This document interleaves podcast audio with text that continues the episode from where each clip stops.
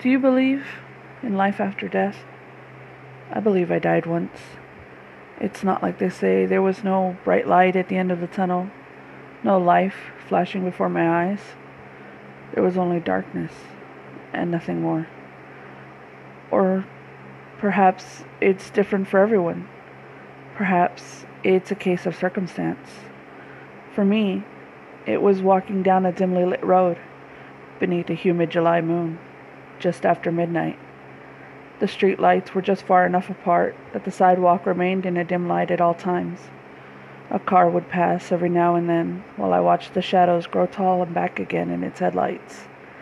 I can see them, even now, the headlights of the oncoming car as I stare into them. I take another step, one foot in front of the other. But as my foot leaves the ground, a horn blasts from behind. Suddenly, it feels as though time is slowed and I'm floating in darkness. I can sense my body a few feet below me and to the right. And in that moment, I felt no confusion, no sadness, no fear, only wonder and peace.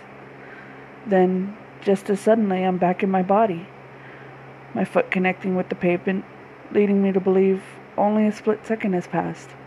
But as I look toward the street, the headlights are gone and I can see the tail of a car as it drives from my view. Something tickles my face, and I reach up to brush it away. It's a tear I don't recall shedding, trickling down my face. To this day, I'm not sure what happened that night, only that I remember it very clearly.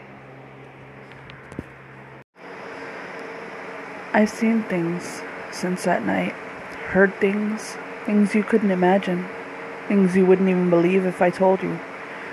Even now, you're sitting there shaking your head, denying what I'm telling you. You're saying it's all made up, that it's just a story and nothing more. There may even be a smirk on your lips. But imagine if there's even a slim chance that you might be wrong. Wouldn't you want to know?